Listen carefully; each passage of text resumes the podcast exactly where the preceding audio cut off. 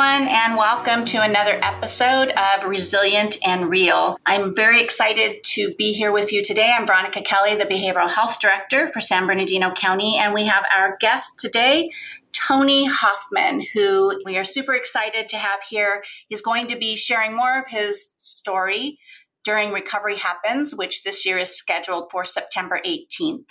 So let me just start. Uh, thanks, Tony, so much for being here. And maybe you could just uh, tell us a little bit about who you are and what you do. Absolutely. It's a pleasure to be on the show. Thanks for having me. I am a former professional BMX racer. I'm currently a motivational speaker on mental health and addiction. I've also raced BMX professionally for several years and started a nonprofit organization centered around action sports that worked with at-risk kids in Fresno County. Um, but my my main focus now is my speaking, and I imagine we'll be talking a lot about my own struggles with uh, addiction and mental health on the show. You are um, a local boy, grew up in Clovis, California, in, in Fresno County. Uh, my husband's from the Central Valley as well, in Modesto. And Fresno really is very similar to San Bernardino County. Um, but even more similar than that is uh, disease that runs through many of our families. And so some diseases run in families like heart disease, obesity, and of course, addiction. So, can you share a little bit with our listeners about your own family's prevalence with addiction? Yeah, so my dad was an alcoholic. Uh, he wasn't a Monday through Sunday alcoholic. He was a binge drinker, and it was mainly uh, on the weekends. Um, but I saw him, you, you know, a lot of my youth was uh, seeing dad partying or seeing dad uh, extremely drunk uh, on the weekends. And his mother was a closet pill popper, but also an alcoholic. And her father uh, was an alcoholic. And that's as far back as I've been told through my my aunt and then my father. And so, um, kind of the addictive behaviors uh, were modeled to me. And uh, also with addictive behaviors, I, I, experienced a lot of probably similar traumas that my father experienced from uh, his family, and then so on and so on, just with how um, traumas repeated through family cycles. Okay. Could you speak a little bit about what the traumas were and how you think that impacted your addiction? Yeah, sure. My my dad and mom were both workaholics, and so a lot of my trauma was um, abandonment through uh, unintentional emotional neglect. And so, as I experienced uh, emotional neglect through my teenage years, um, it was a very confusing time for me because I was trying to balance or hone in on a perspective of what I was experiencing around me, whether it was mainly through institutions. Sports was was let me say this I was an athlete and sports was my life. I wasn't very good in school. And so my time through school was really my involvement in sports. And so I'm I'm beginning to, as a young child, move into my teenage years, and I'm starting to frame perspective, and I'm starting to build belief systems about who I am, what I'm capable of doing, and I'm having these challenging moments that every person that's listening right now, including yourselves as a behavioral health, health um, clinician, uh, we all experience these uh, trials or struggles or adversities in life, and some of these ones that started as I was a teenager um, I needed some kind of framing or perspective that I was going to build these experiences um, with, and not having my parents a part of that framing process because they were so immersed in their work. And I understand why they were immersed in their work now that I'm an adult. I was ill equipped, right? I, I was ill equipped in understanding how failure worked. I was ill equipped in understanding how people would push me to be my best, help me reach my potential, and that people weren't out to get me.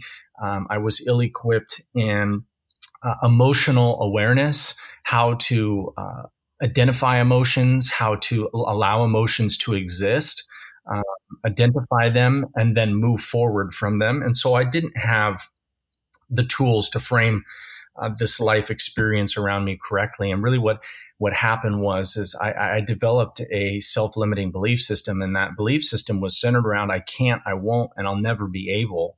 And that was because I didn't have the structuring that a, a, a, young individual needs. And it doesn't matter who you are. Again, we all need these care, nurture, um, compassion, love um, mechanisms in our life to help us build this frame that says, I can, I will, and I'm able. And so early on, I was starting to experience um, this trauma that my father or mother most likely experienced and their uh, parents most likely experienced which would put me in an emotional deficit, is what I call it. I was experiencing emotions that were causing disturbances at such a degree, I was unable to cope with these emotions. And so I found myself at a deficit. And when I found myself at a deficit, that's when I was trying to find something to change the way that I felt. And those were kind of handed to me, right? You, you see uh, addictive behaviors that run in families, it's a cycle.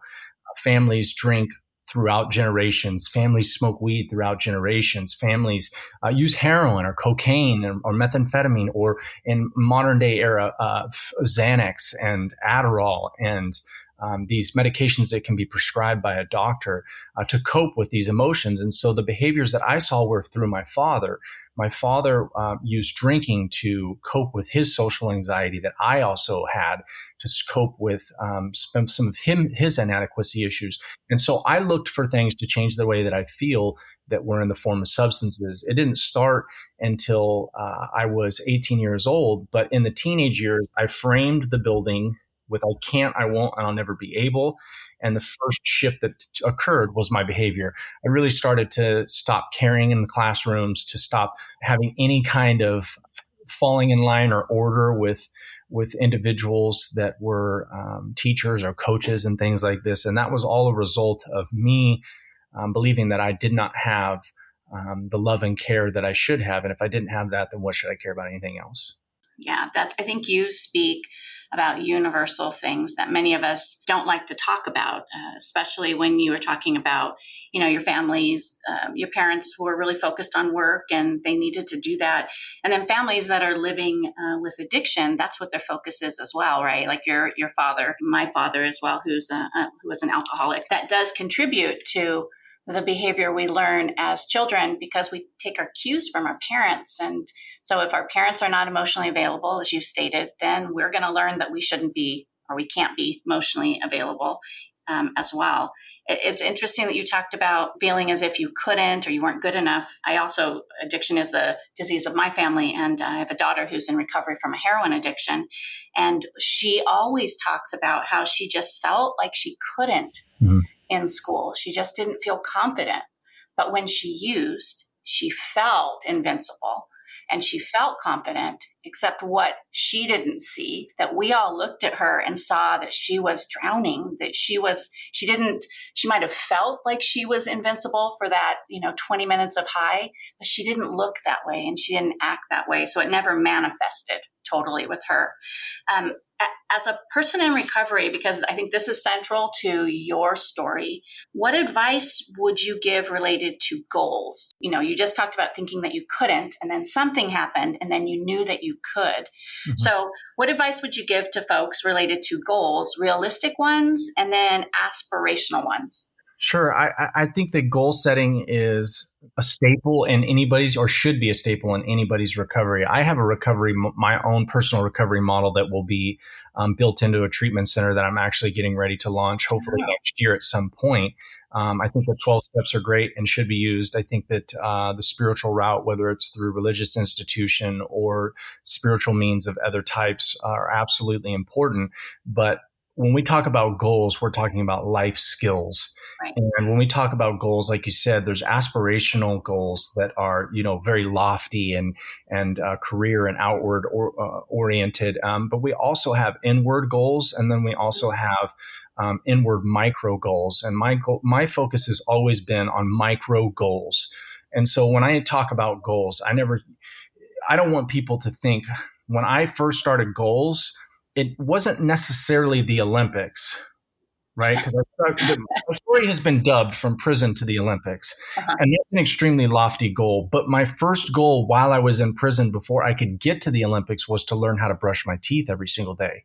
Right. so when I t- when we think about goals, our goals should be very micro in their application externally. It's like, I need to make my bed. I need to organize my stuff. I need to get better at time management. I need to show up to work on time. I need to be more focused at work. I need to change my attitude. I need to do all of these um, very little things that you can focus on one at a time. Over time, as you're completing some of these goals, you're adding new micro goals into the process. Let's take an individual, for example, that has terrible time management skills, an awful attitude, is unorganized, and sloppy with their uh, their clothes and and their appearance with themselves, right? right? They first focused on their time management and showing up to, to work or showing up to their commitments. There is a dignification that comes with overcoming a struggle that they used to have. And let's say they mastered that right? And, they, and, then they started changing their attitude. They stopped they stopped putting energy into victim mentalities. Why is this always happening to me? This will never work out. Always something happens to me. And they started changing their uh, their their attitude to look to a more positive light. Um, this is just a test for me to learn how to become better um, it doesn't matter how many times I failed. I'm going to figure out how to do this once. This person's not actually attacking me. They're trying to help me. I need to listen to what they're saying constructively and do what they're saying and get better so they don't have to tell me this anymore. Um, and then an individual uh, may start organizing their stuff at home or organizing their stuff at work. And now they're having less anxiety because they're seeing things that are more in order. They stop losing things. They're, they're not running behind anymore. Their attitude is better. And then they start to take care of their outward appearance appearance and it doesn't have to be name brand clothes or this or that but you know taking care of their stuff and cleaning their stuff. Over time you just changed an entire person but you changed it by just showing up to work on time. And that's what i think the the foundation of goals is. It's a micro process that you continue. You don't just learn how to show up to work on time and then say i did it right? We're on a we're on a we're on a long term self improvement journey. Also inwardly. Right. You know, for me, it wasn't just organizing my stuff and brushing my teeth and making my bed and doing these things. It was also why do I feel the way that I feel? I went on a journey of understanding why I felt the way that I felt and why I reacted to the feelings that I felt. And that has been a never ending journey because once I start to understand one thing, then something new pops in. You know, I just got a new therapist since I moved out to Texas and I've been um, preliminarily diagnosed with moderate to severe PTSD, something that I had never been diagnosed with by another therapist. And it's in a whole new arena of learning about myself and understanding some of these behaviors that I have, some of these emotional um, tornadoes that I experience and why they're happening. It's it, it's not a destination that we get to. We get to say, "Hey, we're there." Now, on the aspirational side of things, um, I think that these are also something that we need to have, but that need and what that looks like for every individual should be curated and manifested specifically for that person. What does that person do? Where are they trying to go? And what does that aspirational goal look like? An apartment is no different than the Olympics for some individuals. Right. And that's completely cool. You don't have to go to the Olympics. Right. For myself, with my athletic gift for um, the potential that I had as an athlete and even as a coach, the Olympics was right in line with what I was doing. Because understand this, when I got to the Olympics, it wasn't like my life was over in, in such a positive way that, again, I've reached this destination where uh, I made it, mm-hmm. right? It, it, right? the Olympics in itself isn't the fulfilling uh, purpose I've been looking for in my life to just end everything and everything be all right. Um, but it was a cornerstone or a milestone, excuse me, uh, in my life that I've been able to achieve. And so, um, aspirational goals, I think, are the ones that stretch you out. They're the ones that um, really put you in a place where you get uncomfortable in your micro process of growth. Right. And, and, and if you don't get there, it has nothing to do with who you are. It just has everything to do with what's going on right now and what you can learn from your failures. Goals are micro, aspirational goals are absolutely needed. Um, but we must be able to hone in on honesty with ourselves and understanding um, what aspirational goals are for ourselves and not compare them to what they are for somebody else. Right. That that is excellent that you say that because uh, a couple of things that recovery is a journey. It's not a destination. I know so many folks who think that once they get clean and sober that the world will now be a perfect place where everything they've ever dreamed of can happen. And that's not recovery right? That's no. kind of the setup again to start your relapse yeah. because um, life isn't perfect, but it's getting through those things. So, uh, also super important what you said about incremental um, goals because uh, for folks in treatment, that's what we're teaching, right? In treatment, I know you've been through treatment, but you know it seems like a, a, pain in the ass to have to sit in a group for 15 minutes, but real life requires you to pay attention to some stuff. Right. When you were saying about brushing your teeth when you were in in prison, that you had to that was your goal, and that makes perfect sense for where you are at that point, right in in your day. So it's so great to have you outline how goals really help get us places. I, as a, a person who's receiving treatment um, for your PTSD right now, you have a treatment plan that you're working on. So at least you have an idea of where you want to go. And I, I do want to say this real quick. Sure. A lot of individuals are looking for motivation to, to, to get it done. A lot of people are looking for motivation to carry them um, to the Olympics. They're looking for motivation to carry them to whatever their uh, aspirational goal is. And, and I just want people to know that motivation, it's a mirage. It's not real. What you're looking for is discipline. You're looking for the ability to do good work when you don't want to do good work at all. I know too many people that think that I can just take one day off. You know, I'm, I, my girlfriend has a 10 year old son and uh, he's overweight. And so I'm taking him to the gym and he's like, you know, I'm going to take today off. It's just one day. And I have to explain to him that that mentality, right. it's just one day, actually equals 200 days out of a year when you compile them. We will come up with justifications to not do good work when we don't want to do work. And as a result, we never see ourselves catapulted into this realm of um, execution that we see these other people doing things and we think i gotta have what they have. I gotta have what they have. But we don't understand that what they have is momentum. Right. it's not motivation. It's momentum.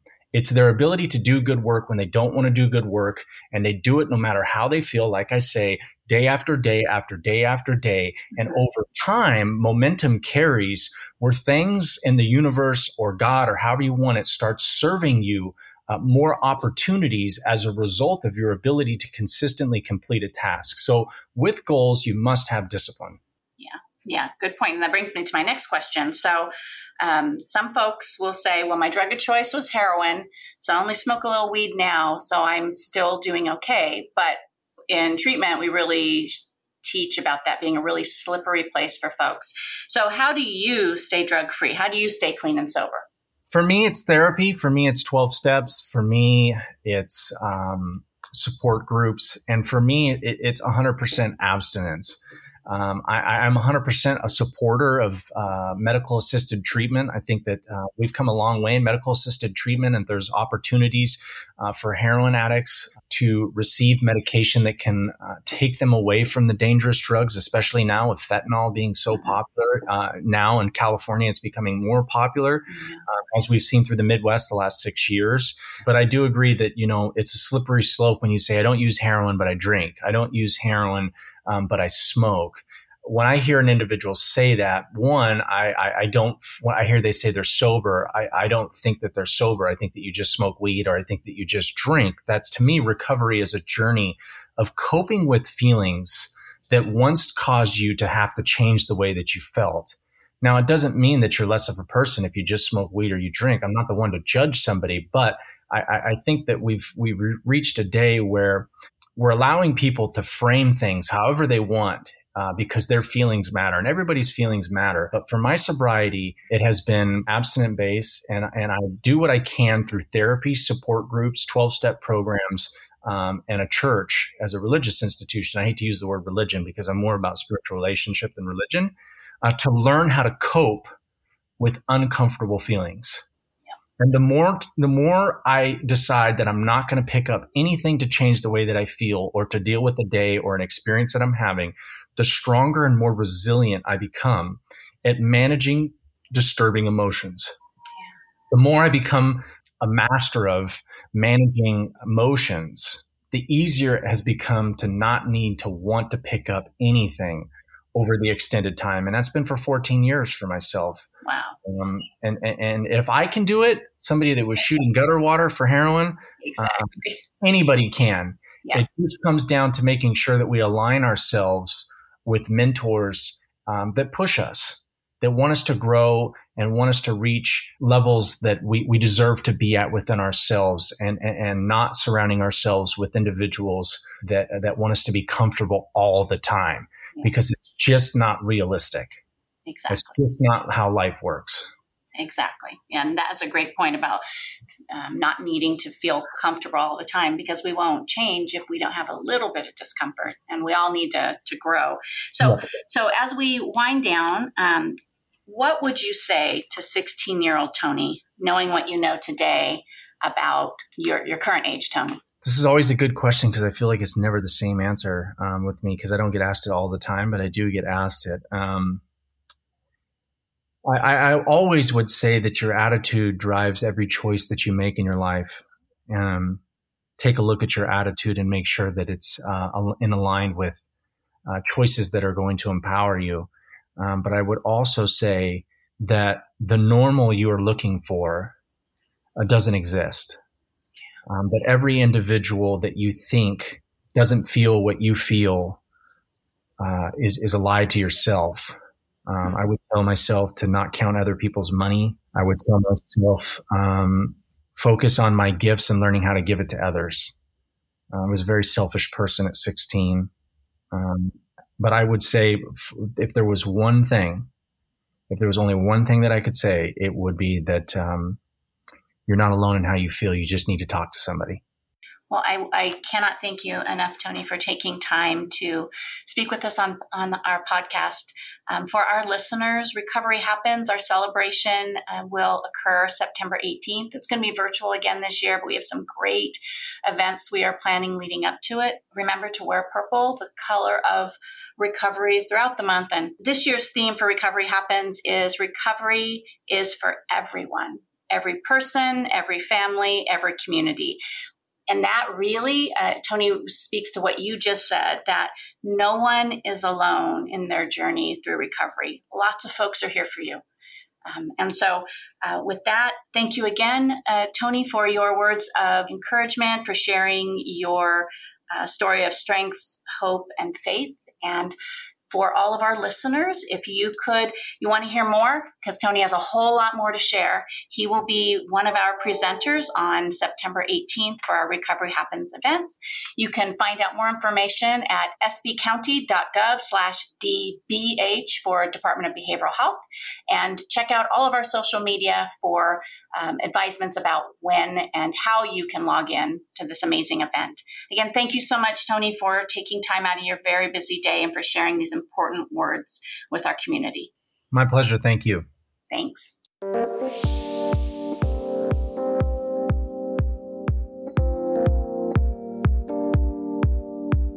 Thank you so much for listening to another episode of Resilient and Real. If you'd like to share your story of resiliency, please send us an email at dbh publicrelations at dbh.sbcounty.gov. Plus, don't forget to follow us on social media to stay updated on all things DBH. We have a lot of exciting things coming up for National Recovery Month and National Suicide Prevention Awareness Month. Until next time, live life resilient and real.